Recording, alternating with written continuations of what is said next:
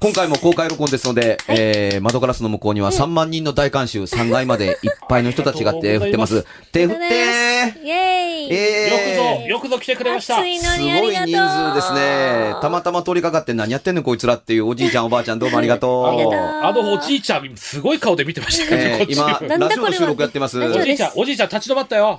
ねはい、ラジオの収録でございえ。まラす。ジオの収録。あ、もう通り過ぎるだけですね。冷たいな。立ち寄って見てくれりゃええのに。 そっか、声、外聞こえてるんですもんね。聞こえてるん ですよそうですあー聞こえてへんかったら公開録音の意味がありませほんんま。ですわ。あのね、さあ、先ほどね、はい。はい、えー、早速お題をいただきました。はい先ほどですねえーははいい。まとめますと、窓はガラスにバーンバーンってい、いきまバしたーンといただきましたけども、まとめると、えー、言霊というふうにまとめすぎやね、それ。 えっとね、言霊。はい、勘次郎さんがそうまとめてくださったので、なんかな、そなれんで、でそれを書いたのかも言わんと書いてくださった人のがすそ救われませんよ。そうですあね。のーまあ、学生の時に、んえっ、と、卒業うんアルバムにですね、はいまあ、卒業したら、んあの、自分は、こう、ちょっと部屋に、こう、閉じこもってしまうだろうみたいなことを書いた人がいたんですって。はいで、それで、あのー実際その通りに、まあ、なってしまった卒業した後ら。しいんですよ。はい。で、あのーまあ、それがそのまま、こう、そのお題に、はいその直結するかどうかっていうのはあれなんですけれども、まあ、その言霊っていう、言ったことが、そのまま本当になるというか、うん。言自分葉のに宿る、発した言葉が。はい。ははいい、あのーむず、どちらかといえば比較的難しい部類には入るかとはうん思うんですが、はういん。あのちーょっと頑張っていただこうかなという。ガラス窓に、あの、貼って、こんなお題でという話、はいあの、卒業アルバムか何かに、こんな風に書いたという文章、はい。よく覚えておられましたね、と感心しました、その、書いてくださった方ですけどもね。それだけまあ印象深かったということ、まあ、そうなんでしょうね。ね。あの、文章が大変、あの、インテリジェンスの高い、うんあの、詩的な文章でした。まあ、だからこそ覚えやすかったと言えるんですけれども、あのーこれは、これはね、うん。ね、あの、あの、会の部類に属するのではなくて、うんあの、最初からの決め事でそうするつもりで宣言を卒業アルバムに書いて、その通りに実行されたのではないかというような、あの、考え方の匂いが、あのーいたします。うん。あの、おかしなことって、そんなことがあるわけがないのに、うん。ね、あのーそんなことが起こったっていうところですから、そんなことが起こるように前もって書いていて、その通りに実行したというふうに、あのー読めなくはないないんですよですか。うん。しかしね、あの、文字に書かれたものか何かが、その通りになるっていうことというのが、あのー全く世の中の流れから言ってないかというとね、こんな一例があるんですが、はいあのー今からね、何回目前ですかね、あの、コア水の、あの収録に来る途中うん。だかな、い神戸の、あの、コア水関係で、あの、スポーツクラブで、あの、トークライブやりましたよね。はい。ありましたね。はいはいはあのい時。に行く途中だったかなんですけども、はいあの、新耳袋で取材させてくだす、いただいた方と、うん30年ぶりに、あの、普通から特急に乗り換える、西宮北口のホームで、ばったりやったんです。はい。木原くんって知ってる人間いると思わないので、うん。で、くんづけだったので、木原くんって、お俺と同じ名前の人なんかなと思ってると、木原くんでしょう振り返ったら、見覚えのある人で、年取られた方がいらっしゃるんで、うんあ、お姉さんですかんあのもちろん名前言って、そうよ、覚えててくれたの、ありがとうございます、と挨拶を交わした方、いらっしゃるんです。その方の話が新耳袋に収録されてますけどね、えー、昔、うん。二十歳の頃、はい。付き合ってた男性の方がいて、はい。で、惚れに惚れられて、自分もええなと思ってたから、あの、早々に二人で結婚の約束をしていたう。ん。結婚するんだと思えば、女の人ってウキウキしながら結婚の準備をね、あの、こう、なんとなくやっていたいもんなんですって。これは、実家に置いていく。んうん、これは、あの、持持っってていいくくとか、これは捨てよっていう形ではい、なんとなくその日に備えておくっていうことをとちょこちょこちょこちょこやっていた時、うんお尻の奥から、はい。あれこれ何かしらっていう箱が出てきた。はい。あの、紅茶のカンカンみたいなやつが、ん平たい。うん。バカッと開けると、うん小学校の頃の思い出の品が、うんあの、入ってる。うん。その中から一冊のノートが出てきた。うん。 10歳の時に自分が、あの、10年後、うん。 20歳の自分に向かって、どうやら書いたみたいだって。はい。うんうん。10年後の私は、彼氏ができてるかな、うん素敵な彼氏かな、可愛いでねすねどんな人みたいなことが書いてある。何月何日っていうんで、ええ私の彼氏、文彦っていうのよ。っていうに、そんなこと書いてんのか。何月何日うん。あのー彼氏とはどこにデート行ったのもう、チューとかしたとかって書いてある。あららららうんね、いいね。とかね。で、あの、そんなことも書いてあるかと思うと、今日学校で、あのーカンちゃんに、に、あの、いじめられた。あんなやつ大嫌いって書いてあるかと思えば、うん、あのー友達が、あのーね、あのー約束守ってくれなかったか悲しかったみたいなことがつらつらと書いてあうんる。うんうんで、時々未来の自分に、あの、働いてるのかなそれとも大学に行ってるのかな、うん。うん。うん、その時の友達って、今のお友達とずっと続いてるのかなという、見てるうちに、ふっと気がついた日付を見てって。うん今読んだところは、うんあの、今から10年前の今日だった。うんうんううんん。ということは、この次も、あの、次の日、この次のページに、次の日だったら、10年前に書いた、10年後の明日の質問がとか、なんか書いてあるのかな、と思って。日にち的にはそう日なにりまちす的にね、なりますよ飛びね。飛びとはいえ、うんうんうん飛んでるかもわからないけど、うんこれ、ああ、10年前の今日はこんなこと書いてたんか、と思って、次のページ、ペラッとめくったら、はい。文彦はダメと、でっかい字で書いてある、あの、見開きにわたって。ゾクッうとした。ん。うん。自分の覚えてる限り、はい。 10歳の時に文彦っていう友達はいなかった。うん。アルバム見つけてきて、やっぱり文彦っていない。近所にもいない。全く覚えがない。はい。今から10年前の小学生の私は、うん。誰のことを思って何を考えて、わざわざノート一面に見開きで、文彦はダメって。文彦って今付き合ってる彼氏ですから。ああ、その時。えうん。このことがきっかけで、彼氏にとの間に心の距離がちょっと空いた。うん。 10年前の自分がダメやって言ってるんだから、うん。何がダメなんだろうと思って注意してみるようになった。そういう距離感うん。ああ。ですね。嫌いと言ってるわけでもなく、うん。あんたなんかあるのっていうわけでもなく、はい注意して付き合いになっていくうちうちに、ちょっとずつほこぼれが見えるようになってきて、友達関係があたって調べてたら、ネズミ子やってて借金いっぱい持ってるっていうのが分かっへた。え。結婚をしたとしても、幸せになれるかどうかはよく分からなかったと思う。ともかく、その10年前の自分の注意に従った結果、あ、この人とは結婚できひんわっていうので、あのー、ピリオドを打つことになるっていううん。なった結果で思う。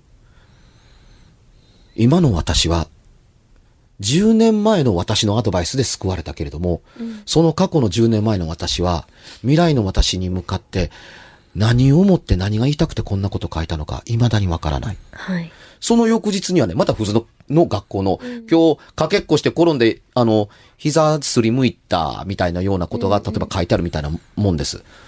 日常の、あの、思い出の記録と、日常の思い出の記録の真ん中にあった。しかもその日に見なかったら、うん何の意味もなかったかもわからないようなことというのが、ありましたっていう。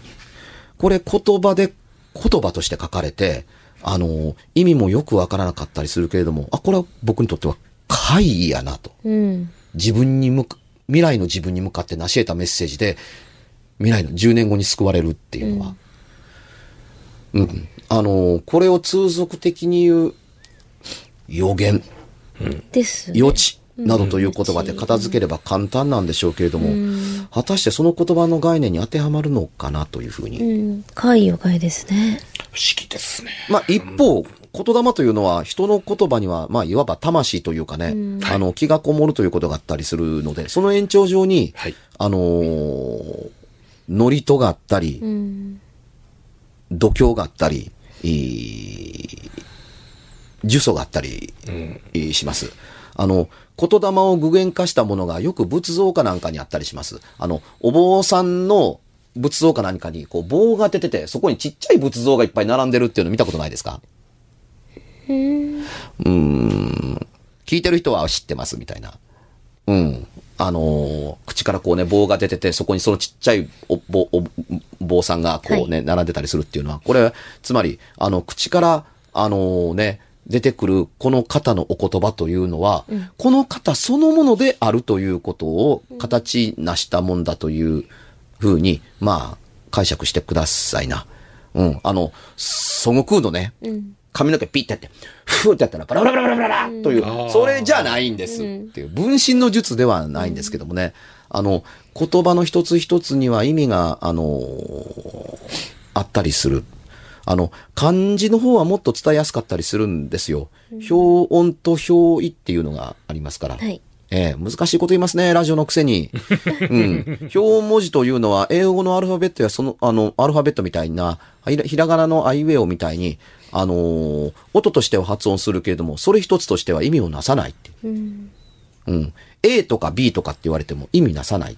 あの、組み合わせるとはい意味があるけれども、はいあの、で、表意文字は文字そのものの一言にも意味があるということだったりするわけですね。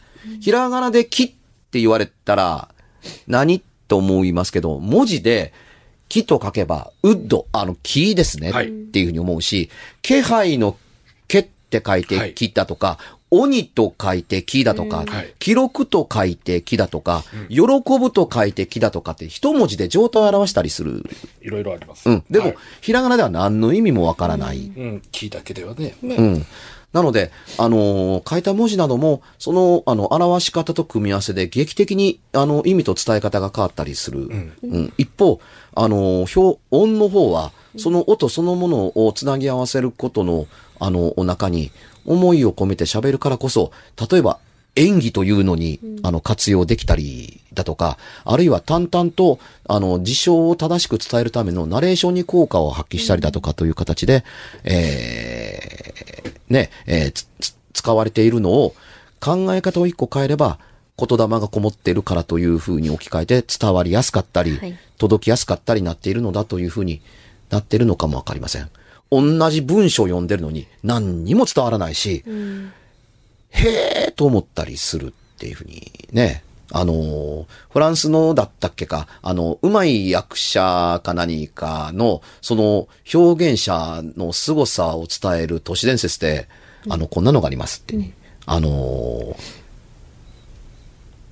カフェのテーブルで、その方が座った時に、ああの、役者で有名なこの人やっていうに、なんか、演技の一つも見たいな、みたいな顔を、店員、店員の顔を指して、メニューをスッと取ると、一個一個メニューを読んでいくって。それがあまりにも素晴らしいメニューの読み合いかか方だったので、はいあの、その、あの、読み方に魂震わせて店員が感動したなんていう話があったりします。読めばただのメニューです。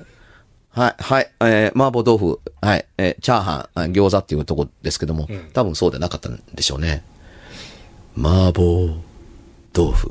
同じやんけみたいな感じがしますが、あのーま、えー、言うは安く行うはがたしというのが、まあ、言霊かなと思ったりします。ラジオもね、きっとね、何か僕らが飛ばしてるんですよ。ですかね。ようこちゃんなんか歌で飛ばしてるわけです。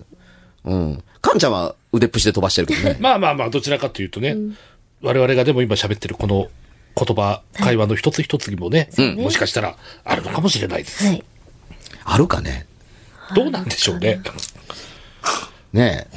うん。大丈夫か、横ちゃん、花。花。うん。普通の番組は絶対触れませんけ ど、この番組は絶対触れるんです。なんかねう。んずっ。とこれ、怪、花怪異と思われたら困るので、あ、これは普通にあの、話さすってる音ですね。これ、すすってる音なんで。はいねえこの音入れるときは私の、ん 音だと思ってください。あのー何あのー前回の収録から今回まで、なんかカーッと話聞いてきてないっていうか、今、言霊であ思い出しましたが。聞かせて思い出しましたっていうか、私のすごい身近な人間なんですけど、うん。まあ、K さんにします、K さん。K さんは昔から、とてもうん。人に良くする、自分が困ってでも、すごく人にこうあー、困ってるったりきつい時でも、人に頼まれたら嫌と言えない、えーあの、結構もう人のためになんかするような人間ありがとうございます。なんですが、あ、き、木原木原さんの K だったのかいではないですではない のか。無無理くり繋げただけなんです。すいませ ん。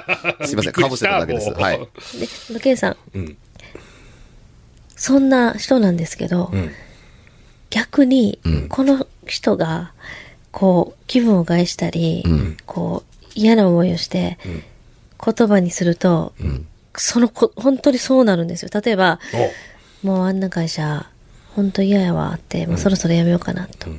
辞めるはいいんですよ。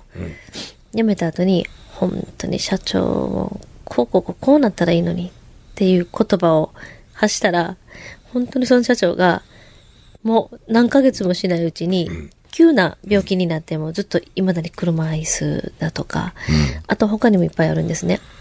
で、あの、急、そのいっぱい数ある中の、あもう一つ私が身近で知ってるのも、まあのいくつか挙げるとしたら、すごくその人がこう大事にっていうかこう親切にしてあげた人がいたんですけど、その人が裏切るというよりも自分がこうしようねって言ってたにことに一緒にこうね夢にっていうか進んでたことがあったんですけど、裏切ったんですよ、うんもっといい方にと思って行ったんですその相手が。で、その時すごくもう悲しい気持ちになって、本当にもうなんかもう、まあ変な話ですよ。これ言葉に出していいかな、あの、病気にね、な、なれみたいな。なればいいわ。もう本当にもう、それこそ歌だったら、歌なんか歌えなくなったらいいわと思ってあ入院して、未だに病院です。入院したまま。で、治療法がない病気なんですよ。あ。ええで、究極なんですが、2年前、はい。うん。 2年前一緒に仕事してた仲間、はい。いて、はいで、その仲間が、すごい裏切りをしたわけです。はい。もうその人だけでなく自分の周りまで巻き込んで、ほで、その時に、あいつなんか、死んだらええのにってう。うん。言ってたんです。うん。死んでも値しないわ死ぬにって言ってたら、ん本当に自殺したんです。ほだそういう人が一人います。だ言霊って、で、年ですかねどっちかって、で年、うやっぱりでもそあまれ、りにも今まで、あの、10件以上あるんですよ、それが。でもそれほどのいい人、優しい方がそんな風に言うって。普段すごいうん。いい。でもよっぽどやろうね。それはよっもう。ぽどなんかその人が言うってうんめったにないんですよ、だから。うん本当に、だから、要所要所で言ったことがほんまになるんです。だからめ最後、ったに言こわないんですよ、その悪口とかの悪いだこほと。んと10件とかそんなもん。そんなもんなんです。だから最後の人必ずそうなるんです。もう究極やろうね。最後の人とか。最今後言のったその2年前、ね究極でしょうね。ね。うん。あのーインプレッション効果っていうのとよく似ていて、はいあの、当たったことだけが伝わるから当たることになっているっていう考え方がある。はい。あ印象効果うん。っていうやつでね。うん。あの、んんそれやったら逆にこの人こうなったらええのにって大成功した人はどうなのっていうのが、まあ一見あるじゃないですか、悪いことばっかり願いが叶うはずなどありはしないわけだから。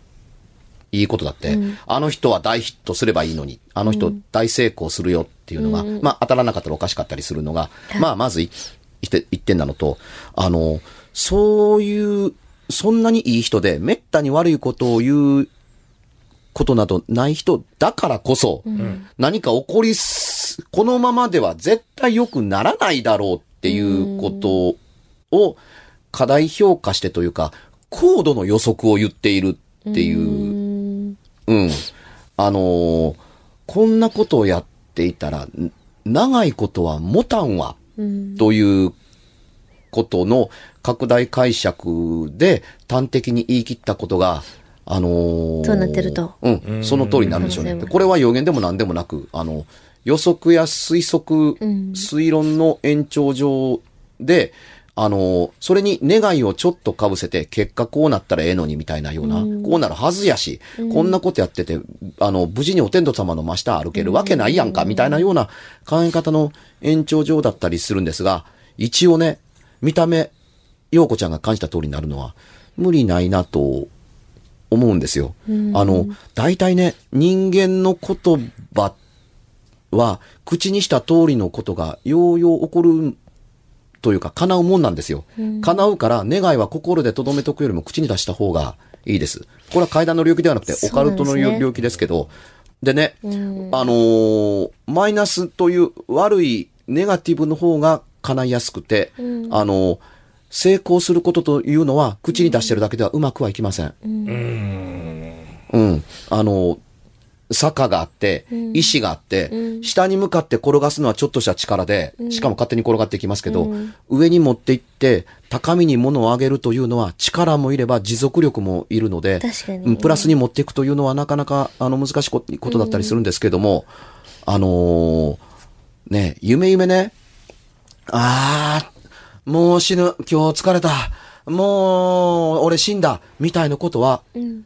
言わない方がいいです。でしょうね。同じ言うんだったら、よーし、頑張る。こんだけで終わるわけないやろ、俺。っていうふうに。うん、これがしんどい、マックス違うよね。っていうふうのことを言ってるだけで、多分周りの見方だとか、自分の生き方に、その言葉そのものに影響を与えて変わっていくと思います。まあ、わかりやすく言うと、自分を幸せにする魔法使いは、この世でただ一人います。その魔法使いは、自分です。うんうん、その魔法は自分で唱える自分を励ます言葉で十分だったりすします。それで願いは、願いは必ず叶うのだっていうふうに思うので、えー私人の中傷しませんし、弱音吐きませんからね。うん。うん。うん絶対に、その、評、あの、ひ評論じゃないですよ。あの、ひあの批評ではなくて、中傷は言いません。弱音は吐きません,、基本的に愚痴もほぼ吐きません。言うた通りのことが起こるに違うかなと思うからこそですね。だから、ありがとうだとか感謝のことだけをなるべく口にするようにしています。悪口言わないでしょそうですね。そうですねんうん、やめとき、それはやめとき、そこまでやったらいかんよ、みたいに止めることはあっても、やれやれ、いてまえ、みたいなことは、今までいろんなことあったけども、相談を受けたけど、言ったことないでしょう。前向きに考えようっていうふうに、そうやって生きていくところに光ありやと、個人的に思います。えー真似て損はないんじゃないかな、と思うので、もし聞かれて、ああ、そうだなと思った方、えーぜひともなんか、そうやった方がいいですよ。そうですね。どうせ真似るんやったらやっぱこういうところをね、どんどんそとうで、すね。あの、皆さんも一緒に真似て死んだらいいのになんて思う人間が2、3人いましたけど、怖いわ考えようかうなんいや、まあまあね、そら。みんないませんか、まあ人間ですからね。言うでしそょ人間ですう、人間ですからね、我々ね。うん正直ほんまい、いますよ、絶対。でも、そういう言葉も、ね、あんまり口に出さないように。なんかねね、えもう、そういう嫌なやつのことを考えてる、時間が時間があれば、もっとね、こう、ポジティブな方に、その通りです。行きたいね怪獣の DVD の一番も見た方がいいです。そうですね。は。い。ね。あー木原さんのええ話やなトークショーちょっと公開録音やから行く方がいい無理していい話にしてないかっていう感じがしないでもないですが。いやいやいや、なことはいいいい話でしょいい話ですね。よ。えーさて、お時間に、あ、そうですね。あまたまたいい時間がやってまいりました時間になりましたね。はい告知行きましょう。えー9月の3日は銀座、銀座タクトにて、私のワンマンライブが行われます。あの銀座タクトで、はい、そうです。で、あワンマの、ン友情出演として、もともとあの、和風のね、えっと、和風、あれは、ロック、ポップスになるのかな、神楽という、えーバンドがいたんですよ。バンドというユニット、あの、関隆弘というはいはい方が、あの、もう元ね、で、うちくるっていう番組の、あの、挿入歌でもなってたんですけど、その方が友情出演、そしてあの、世界チャンピオンのあの、ケイって言って、あの、ペンスピナーで、ペンをすごい、もう、くるくる回すという自由にん操ったり、こう、輪っかをこう、ペン回しペン回しとかこういう輪っかをこうぐるぐるするような、ジャグリングって言うんですか、はいあれ系の、あの、世界チャンピオンの方とかが結構友情出演で、私のまあ、前に、銀座タクトですから。はい、やってくださるんですよ。アレスのとこですからはい、そこでね、そう、マジシャンも 登場します し、はい、面白いイベントになります。ぜひぜひ9月の3日は銀座タクトにて、これお昼からなので、お昼から。はい。ぜひお昼から来てください。私の日月陽子で、えーググっていただけますと、えーいろんな情報が出てきます。はい。いよいよ9月ですけども、9月の25日、スーパーフェスティバルで総合司会をします。今回のゲストは仮面ライダーアマゾンの岡崎さんと、出たえーウルトラマンエースの北斗誠治の高橋さんをお呼びして、はいえーお話を伺いたいと思っていますので、えーぜひとも皆さんよかったら、あの、来ていただければと思いますお。はい。はい、ということで今週、このあたりで、はい締めましょうか。もう夏も終わりですけれどもね、はいいよいよ。はい。公開録音第2回でした。